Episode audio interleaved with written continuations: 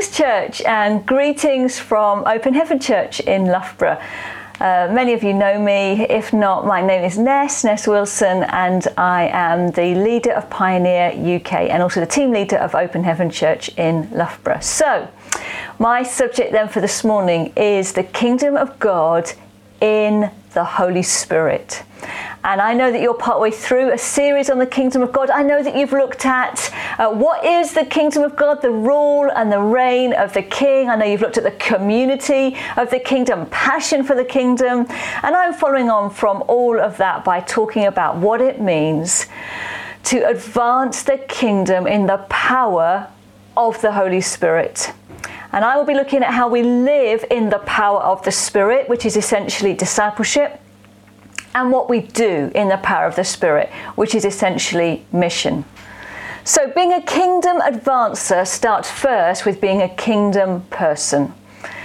Somebody who is living under the rule and the reign of Christ. And so how then do we live in the power of the Spirit in such a way that the kingdom of God is advanced and the kingdom of the enemy is retreated? Well, number one, we operate with a deep revelation that we have been rescued from the dominion of darkness and placed into the kingdom of God. Colossians one thirteen says this, "For he has rescued us from the dominion of darkness and brought us into the kingdom of the Son he loves." And in order to be a kingdom person, a kingdom advancer, we need to know, because we know, because we know, because we know with deep certainty and deep assurance that we are sons and daughters of the King of Kings. We have all of the authority of heaven that is invested in to us. We have been placed into the kingdom of the Son he loves. And therefore, as inhabitants of that kingdom, citizens of that kingdom, deeply rooted into that kingdom, the Holy Spirit lives inside of us and helps our mind to get renewed, helps patterns of thinking to get broken, and for the Holy Spirit to bear much fruit. And you know, the fruit of the Spirit, which I'll come on to, is actually the weapons of our warfare as we advance the kingdom of God. So we need deep revelation that we have been brought out of darkness and into light. And then number two, we need to put the armour of the kingdom on. Well-known passage, Ephesians six ten to eighteen says this, "Finally, be strong in the Lord and in his mighty power. Put on the full, notice, full armour of God, not part of it, put on the full armour of God so that you can take your stand against the devil's schemes. For our struggle is not against flesh and blood, but against the rulers, against the authorities, against the powers of this dark world, and against the spiritual forces of evil in the heavenly realms. Therefore, put on the full armour of God so that when the day of evil comes, you may be able to stand. Stand your ground, and after you have done everything, to stand.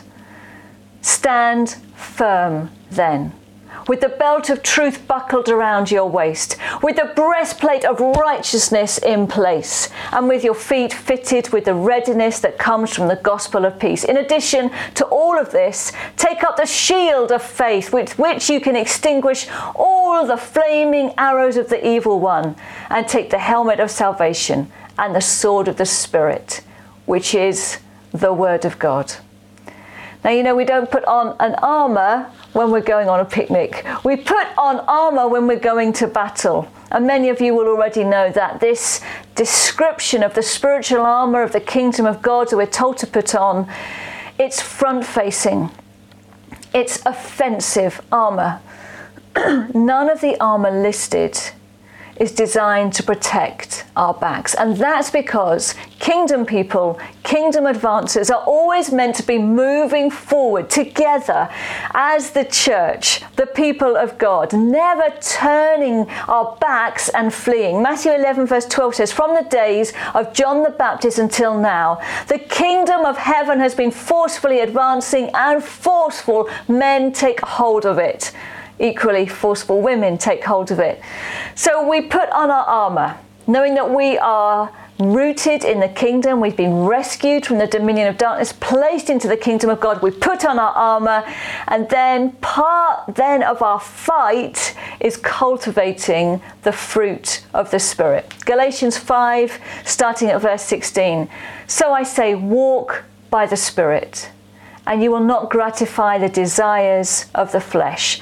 For the flesh desires what is contrary to the Spirit, and the Spirit what is contrary to the flesh. They are in conflict with one another, so that you do, so that you are not to do whatever you want. But if you are led by the Spirit, you are not under the law. The acts of the flesh are obvious: sexual immorality, impurity, debauchery, idolatry and witchcraft, hatred, discord, jealousy, fits of rage, selfish ambition, dissensions, factions and envy, drunkenness, orgies and the like. I warn you, as I did before, that those who live like this will not inherit the kingdom of God.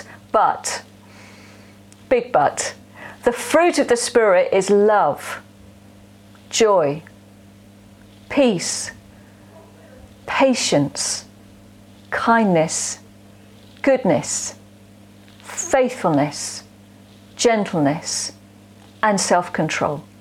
Against such things there is no law. You know, the enemy will always try and lead us back to sin, to those parts of uh, that that uh, that passage in Genesis five.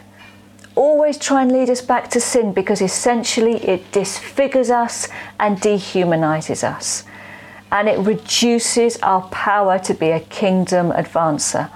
And so the way to resist that enemy strategy, it's a classic enemy strategy, it's been used from the beginning of time. The way to resist that is to grow in the character of Christ that is within us. Our world, under the dominion of darkness as it is, is so full of hatred and of anger, of violence, impatience, inhumane ways of thinking of others, speaking of others, and treating others. And often behind such things there are spiritual forces at work, seeking to rob and kill and destroy humanity. But as kingdom people, full of the Holy Spirit, cultivating the fruit of the Spirit, we can release that fruit into every situation that we find ourselves in. In situations of anger, we can bring peace. In situations of hatred, we can bring love. In situations of selfishness, we can bring kindness. And these aren't just nice words. These are actually weapons with which we fight.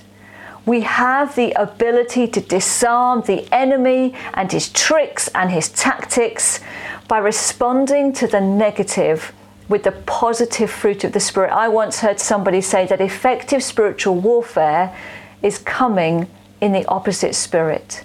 So whenever you encounter a situation or an atmosphere in your workplace or uh, in the school gates, wherever it might be, encounter an atmosphere that clashes with the kingdom, just think through, okay, what's going on here and how can I come in the opposite spirit? Fairly recently, I, I heard of uh, one of our church congregation where there uh, was not a great atmosphere in her office, uh, lots of disconnection, lots of disharmony, and she knew that this was not of the kingdom of heaven. And so she thought through what could she do to bring the opposite spirit in, and introduced something on a Friday lunchtime called Fun Fridays, which means every Friday lunchtime, everyone has to down tools, and then they deliberately and intentionally do something fun. Build community, deepen friendship, enjoy each other's company, and that, of course, has then began to change the whole atmosphere of the office. In fact, it's changed the atmosphere of the whole office to such an extent it's been noticed and recognised uh, by the, the senior management, and uh, Kate, who's in our church, has ended up getting an award within her workplace. But that came out of noticing something that was not of the kingdom of heaven, something that was clashing with God's agenda, and then coming in the opposite spirit. What might you do in your environment that you find yourself in? And of course, as we live like this, as we come in the opposite spirit, we become thermostats that set the spiritual temperature rather than merely thermometers that reflect it. I remember a long time ago now being uh, in Hull. It was one of the, the, the few times in my life of actually living, being surrounded by non-Christians, and without saying anything about the uh, the the T V that was being consumed by those that were on my floor. Um, I just prayed and uh, didn't didn't particularly take part in some of the viewing. And then I remember after a few months, uh, one of the guys on my floor in Hall just saying, you know what, I don't really feel like I want to watch this programme and that programme and the other anymore, because I just somehow just feel like I've lost my desire to watch it. And I just thought, that's really interesting. There's something about being full of the Spirit that we begin to change the spiritual atmosphere. So develop a hunger for righteousness, for holiness. Matthew five verse six says, blessed are those who hunger and thirst for righteousness, for they will be filled. And you know, this is true. What you feed will live, and what you starve will die. And so anything that's going on in your life that is, is feeding the fruit of the Spirit, it will live, it will grow stronger, it will flourish. Equally, if there are things in your life that you know do not please God, don't don't charge the atmosphere with heaven's agenda, then why don't you make a commitment to starve those things? Because what you feed will live, and what you starve will die. And by the way, I find that certainly in terms of our discipleship and cultivating uh, the fruit of the Spirit, the character of Christ, accountability is essential. If we try and do things just on, on, in our own strength behind closed doors, most of the time we'll struggle. But when you open up and find someone you trust and are accountable, it really brings permanent, lasting change. So maybe think about what areas you want to be accountable on. I know one of the things that myself and uh, Rich, my husband, have done is write specific discipleship questions of areas that we want to get stronger in, and then have given those to some, those to some trusted friends and said, you have permission to ask me questions on these areas, because I am so committed to growing in Christ-likeness. So operating in the power of the Spirit starts first with who we are and how we live, which I've said is discipleship. And then we go on to what do we do with this power that is within us. Our conduct comes out of our character. Well, we know, don't we, that Jesus came full of the Holy Spirit, it says in Luke four verse one, to destroy the enemy and to advance God's kingdom. First John three verse eight, the reason the Son of God appeared was to destroy the devil's work. And then he has tasked us, hasn't he, with the Great Commission, Matthew twenty-eight.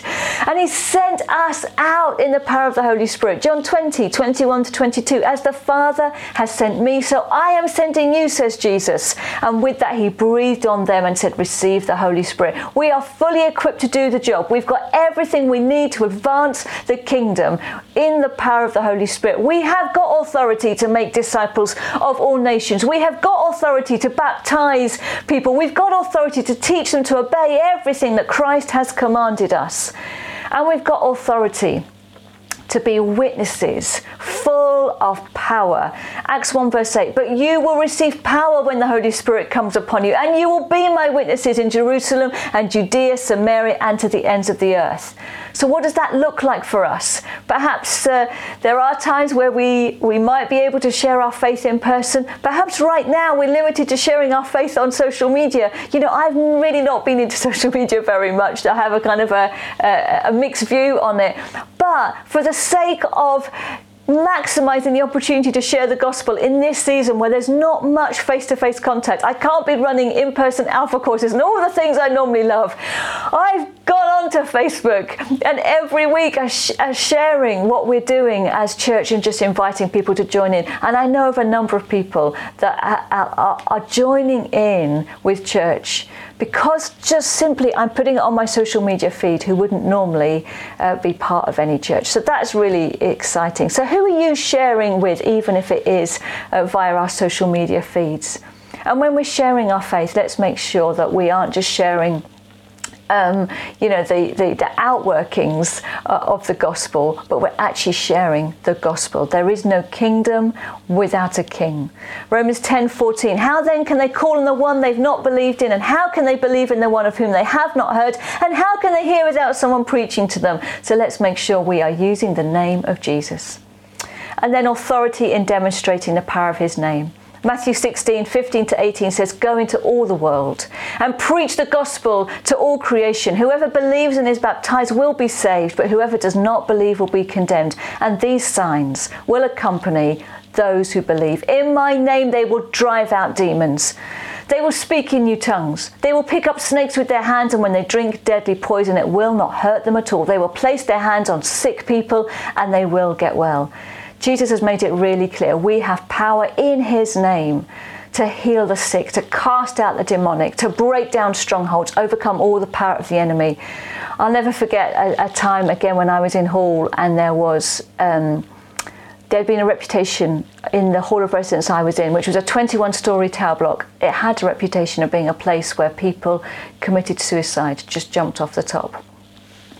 And a whole load of us were in a prayer meeting, and there was a, a nudge that we got to go to the very top of towers. And we went to the very top of towers, and there was somebody who was there um, who was considering jumping off. And we managed to talk them down, and we managed to pray with them, explain the gospel uh, with them. But then we prayed a really powerful prayer. And we prayed and we, we broke the stronghold and the spirit of suicide that, uh, that was in that... Uh, that had developed in that place, and we said, no more, never again will there be a suicide off the top of towers. And that was twenty-nine years ago, and there has been no more suicide since. So remember the authority that we have. It's connected to the degree in which we can host the Holy Spirit.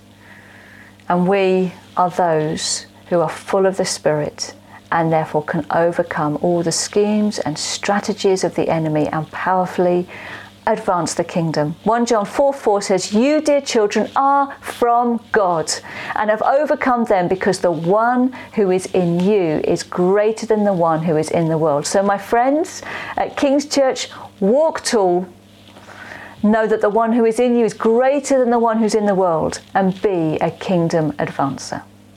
God bless you all.